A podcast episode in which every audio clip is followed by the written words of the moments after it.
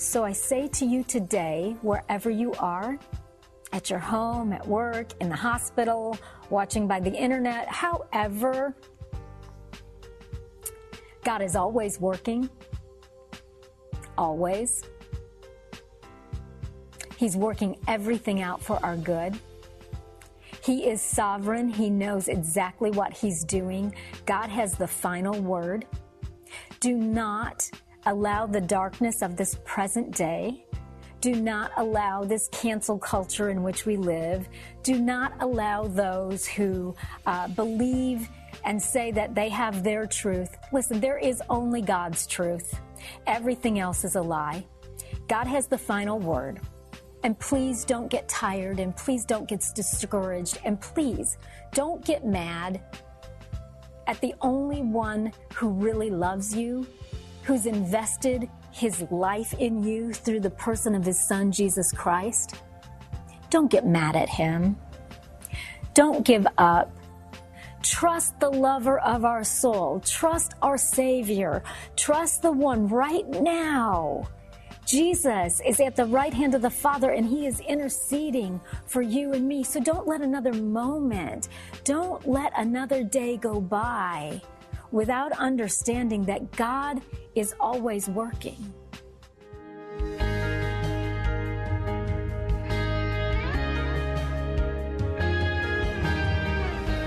You know, if we're looking at just the way that life seems to be unfolding or just at our circumstances, there are many days, sometimes weeks and months, that it can seem that God is not doing anything. It can seem that our prayers are just hitting the ceiling, so to speak, but I'm here to share with you today that what scripture teaches us is that God is always working. And, you know, many of you, I've shared before my story of coming to Christ, so I won't go into all those details today, but I will say that up until the moment that I made that commitment to give my life to Christ, I would have told you that I was absolutely not going to come to Christ, that there was just no way that I was going to put my faith in Jesus Christ. And yet, in a moment, my heart changed. In a moment, the work of the Holy Spirit went forth and opened up my heart to see the truth of the gospel.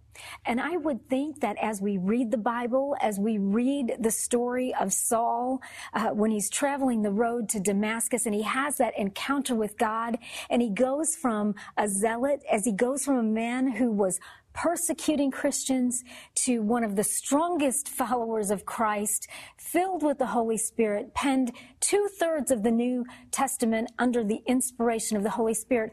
Up until that moment, on the road to Damascus, Paul would, Saul would have told you, I'm doing the will of God to persecute Christians. And my point in that is that God is always working even when we see nothing happening.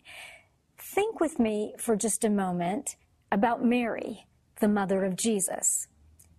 By most theologians' accounts, she's a teenager. And she gets a visit from an angel who says, you found favor with God. and you, as a virgin, will conceive a child, and he will be the Savior, and he will save mankind from their sins. I'm about sure the day before that happened, 10 minutes before that happened, five minutes, even a minute, even 30 seconds before that happened, Mary didn't know that her life would change. And so many of you, as you're watching, you've prayed many prayers. You've served the Lord. And perhaps you're in a season where it seems that everything is dark and that nothing is changing. And what we have to do in those seasons of our life, and listen, we all have them. We all have moments, seasons where we just think, what in the world? we kind of go through sometimes our little checklist. Well, you know, I go to church and I read my Bible and I pay my tithes and I pray my prayers and I, and I do it because I love the Lord. And yet it seems that all is dark around me. And we can give ourselves over to the whys, to the woes, to the darkness, to the doubts.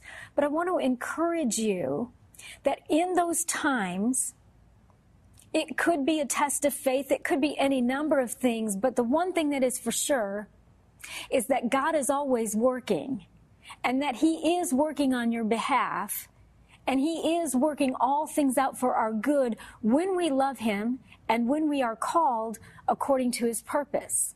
When I look back at the moment that I came to Christ, I can tell you this for sure. I didn't see it coming.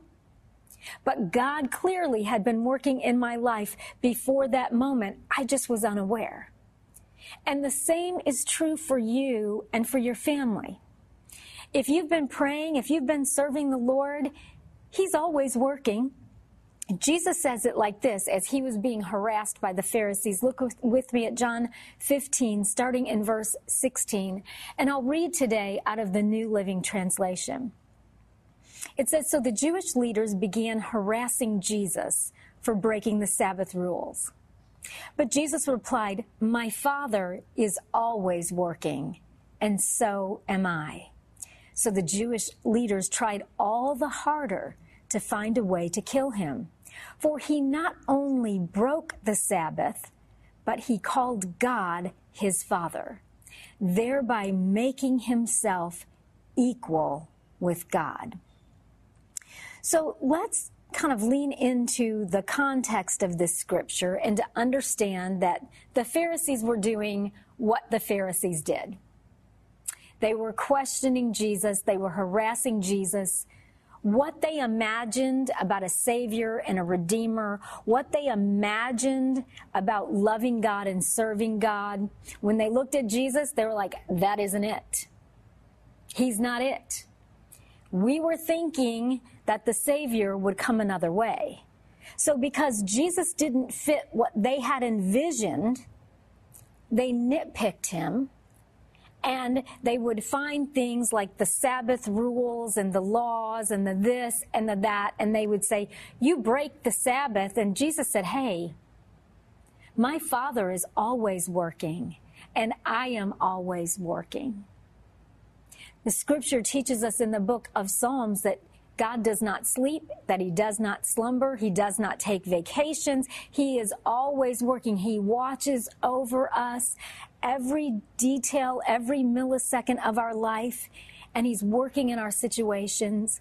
And I know that so many times we can lose hope because our situations don't unfold the way that we hope or the way that we pray. But I want to say to you that even in those situations, take heart because God is always working. If you look at not just your situation, but look into the Word of God and understand that God sees everything. You and I, we know in part and we see in part. That's what scripture says. It says that we see as through a glass dimly, like it's blurred. We have this little piece of our life on earth, this little piece of our family and what God is doing. But God has the bigger picture. God sees everything. He knows everything from the beginning to the end. I say that to encourage you. If I look at just my little piece of life right now, oh my goodness some things that just really bother me that I don't understand the answers for. And if I get caught up into the whys and the woes and the unwanteds and the unwelcomes, I have a horrible day. But if I steep myself in the goodness and the truth of Christ and the fact that God sees everything, I can take heart because I know He's doing far better than I could think or imagine. And let me say this to you we go around and we say God has good plans for you, and He does. But let me say this God's good plan may look way different than what you imagine God's good plan to be. I'm thinking Mary did not think God's good plan was that she was going to conceive a child as a virgin as much as we can look at her life and say how blessed that she got chosen to be the Savior, can you imagine what that would be like for Joseph to find out the people in her town what that young lady must have gone through? And yet, that was good, God's good plan. That's how God brought redemption to all of us. We can call him Savior partly because of Mary's obedience. So before you get all despondent because God's good plan isn't unfolding like you think, and that it must be some great big plan, this great big thing. Listen, it's a great big thing to get up every day and serve God. It's a great big thing to forgive those who sin against you. We are never closer to the nature and character of Christ than when we forgive those that sin against us. That's a great big thing. That's a great big thing that when your child lies to you or doesn't do their homework, that you sit them down, you look them in the eye, and you express your love for them, but you allow them to know that lying is not okay. That's a great big thing. That's a great big thing if you tell a lie and then you go back and you correct it and you repent. That's a great big thing. That's God's great big plan, is that He takes us with a sin nature and by the work of His Holy Spirit transforms and renews our life and gives us a brand new nature. That's the great big plan. That every single day we become more like Christ. That is the great big plan. So what does God want you to do? Every single day, wherever you are, wherever you find yourself, obey Him. Do the next right thing. Let the prayer of your heart be that you will be more like Christ every single day. There, there's the great big plan right there. So understand that God sees everything and look with me in Matthew 13, starting in verse 24. It says, Here's another story Jesus told. The kingdom of heaven is like a farmer who planted good seed in his field. But that night, as the worker slept, his enemy came and planted weeds in the wheat and then slipped away. When the crop began to grow and produce grain, the weeds also grew. The farmer's workers went to him and said, Sir, the field from where you planted that good seed is full of weeds. Where did they come from? An enemy has done this, the farmer exclaimed. Should we pull out the weeds? They asked. No. He replied, If you'll uproot them, you'll uproot the wheat if you do. Let both grow together until the harvest.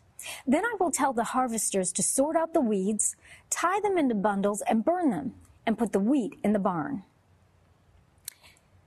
So, this parable, this story, tells us many things. One of the things that it tells us is that God has a plan for this world. So the story is about planting and sowing and that weeds are growing up in the midst of the wheat. And any farmer's, any worker's reaction would be, let's pull up those weeds. And yet the farmer says, no, let it all grow because if we pull up the weeds, we will destroy the wheat. He says, but when the harvest comes, I'm going to separate the wheat and I'm going to separate uh, the weeds and I am going to tie the weeds into bundles, and I'm going to burn them. So what the farmer says to the workers is, let me sort this all out. I'm going to take care of it at the end. I'm going to let those weeds grow so that that wheat can also grow.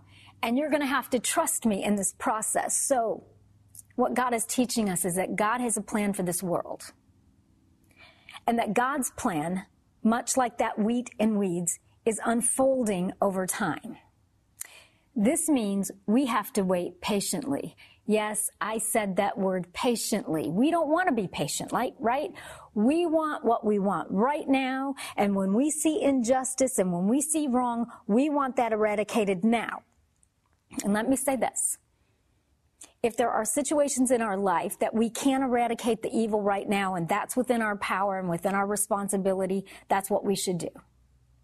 This is speaking to when there are situations outside of our control. We have to trust the farmer. And the parable is really teaching us about God. We have to trust the Lord with wrong situations that are outside of our control, that He's going to take care of it at the end. Parable also teaches us that God chooses to delay His judgment and teach us patience in the process. And yes, I said that word patience again. I'm not always very good at that. Perhaps you are, perhaps you're not. But here's the thing that I've come to understand about patience. Patience is a virtue. Patience brings honor to God. And patience shows God that we trust Him. God, His Word says that He's not slack concerning His promises, but He's patient, giving people time to repent. And so sometimes when we get hurt by somebody or we experience a church hurt or something wrong happens and it looks like God isn't doing anything about it,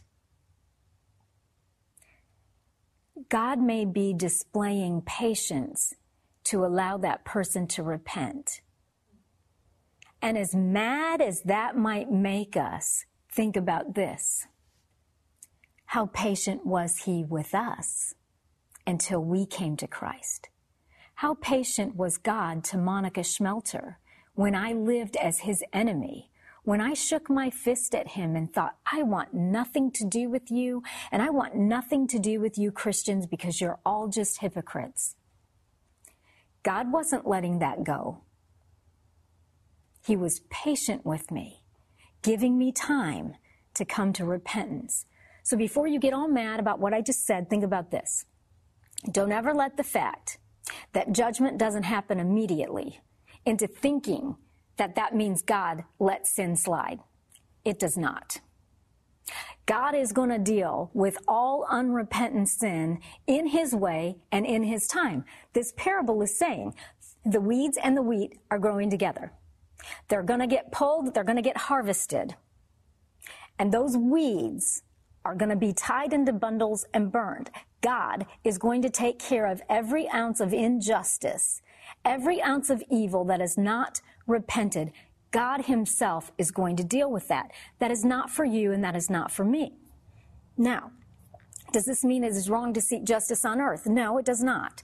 If someone robs your house or someone comes and robs my house, and I pray that never, ever, ever happens, I'm going to call the police and, and you, I think you should call the police too. I was at a church once where some people broke into the cars in the parking lot and stole stuff out of them, and they all decided they would just pray about it. They wouldn't call the police. You know, if someone breaks into your car, they break into your house, it's okay to call the police and allow the system to do its work and to protect us. But what this verse is talking about is that when things fall through the cracks, and or when things go unpunished, or when the bad guy wins, don't ever let the enemy trick you into thinking that God forgets about that or that that sin is going to slide.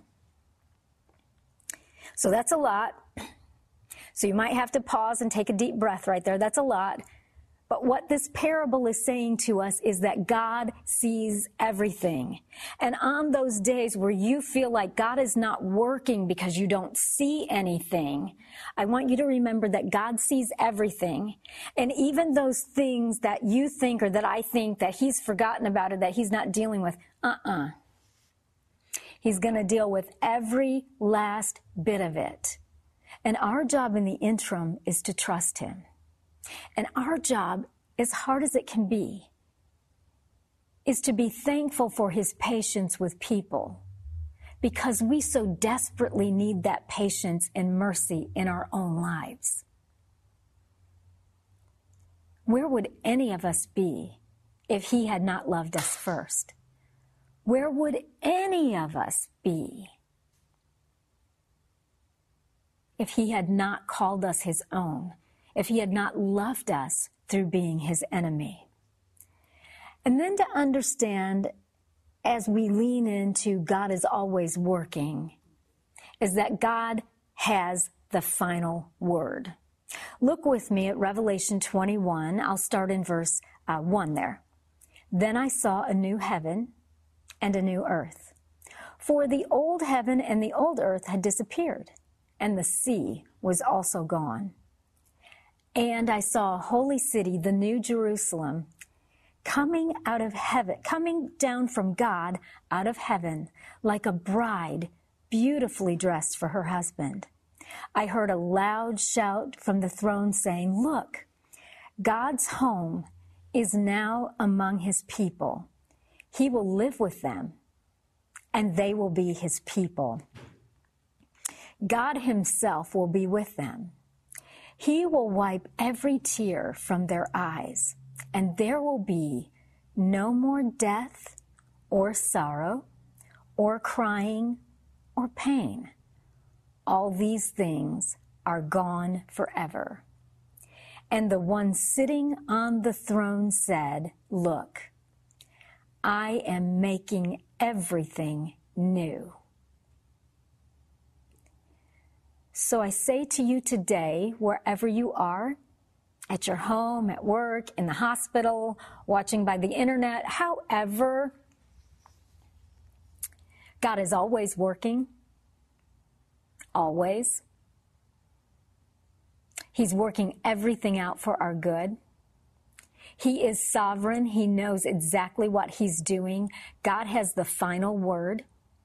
Do not allow the darkness of this present day. Do not allow this cancel culture in which we live. Do not allow those who uh, believe and say that they have their truth. Listen, there is only God's truth. Everything else is a lie. God has the final word. Right now, we are all, we are all able to operate in our own free will.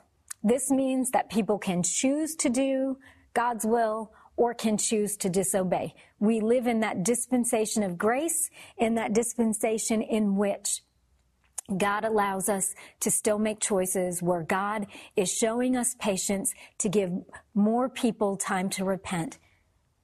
But the Bible says God has the final say. And God has prepared for all of us who love Him a future without sickness, without tears, without death. The old order of all this darkness and all this sin and that weight of sin that is on every last one of us. We all struggle in the flesh until we go be with Jesus. Yes, we have the power to obey, right? The Holy Spirit works in our lives that when a temptation comes our way, He offers us the way of escape. But the weight of sin, temptations are going to come our way until Jesus comes to get us. Just read the Bible. That's exactly what it says. People act like, well, you know, I'm not tempted anymore. That doesn't happen in my life. Come on, guys. We live in a broken, fallen world and temptations come our way. And if the Bible says that if we will seek after, if we will follow the Spirit, then we will not fulfill the lust of the flesh, which means that the lust of the flesh is still there unless we choose to follow the Spirit. That battle, that weight of sin is in this broken world and will be here till we get to go be with Him. But don't look at your life and look at the culture and say, where is God? He's not working. God is always working. And as long as you are praying and as long as you are seeking truth and as long as every day you are getting up and doing your best to obey Him and when you mess up that you repent, which means stop it, as long as you are doing that, God is always working. And those prayers that you've prayed, those times that you seem invisible to everybody else, the times that you look on maybe on social media or whatever your life looks like, and it looks like that everybody is happier and everybody is doing better and everybody has more money and everybody's getting more blood. Half of that is a lie, right? People are putting that stuff out there to make themselves look better than they are to present a better picture, we're so concerned with the surface and our filters and blah, blah, blah, blah, blah, blah. And I get it. Like we live in a visual world and all of that.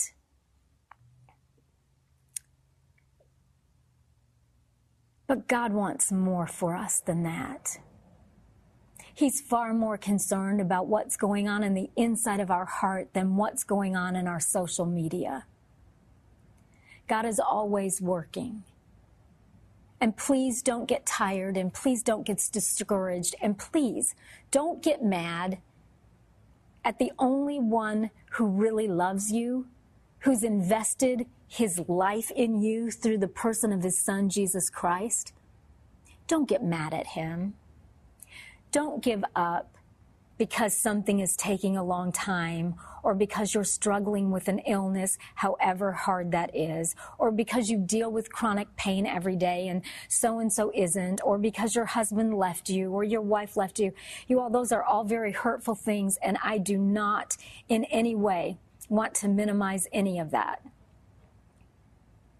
We have to grieve our losses. I think it's healthy to acknowledge our pain. I think if you have questions and doubts, pour them out to God. I know that when I do that, when I let those tears roll, when I say what I need to say, I feel the presence of the Holy Spirit come near me and hover. And it allows me to know that God is always working. And so from this moment on, if you will take that attitude that is biblical, that God is always working, and that his, his plan is unfolding over time, and that our job is to patiently obey and trust Him. Trust the lover of our soul. Trust our Savior. Trust the one right now. Jesus is at the right hand of the Father and He is interceding for you and me. So don't let another moment, don't let another day go by without understanding that God is always working and understand in a deeper way that God sees everything. He hasn't forgotten a prayer. He hasn't forgotten a tear. He hasn't forgotten injustice. He hasn't forgotten evil. He's just patiently giving people more time to repent, just like He gave us time to repent. And then to understand that God has the final word on everything no matter what it looks like in your life and in this culture, God has the final word, and He is going to set everything straight. We are going to have up on the website online extras to get the verses that I've gone over today, simply because I want you to be encouraged. We live in dark times, and I know that I get discouraged, and I, you know, we live in a broken world, and it's not for the faint of heart. It's only for those that are strong and courageous in heart. But you all, with Christ's help, we can all do hard things. So understand that no matter what it looks like, God is always working. God sees everything. You are not forgotten. And God has the final word. I want you to remember today's truth as you go through your day. And today's truth is simply that God is always working. So you can cheer up, you can take heart, because the creator of the whole universe is working on your behalf. We're out of time, so I say goodbye and God bless you. Log on to www.ctntv.org where you can make a prayer request view our program guide, see who's on bridges, or even watch one of Monica's latest teachings. Log on to www.ctntv.org.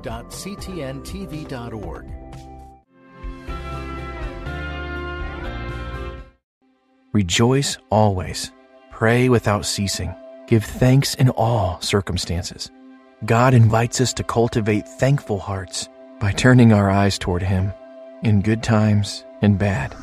To listen to more Abide Christian meditations, just go to lifeaudio.com or search your favorite podcast app for Abide Christian Meditation. You can also download the Abide app for more biblical meditations at abide.com.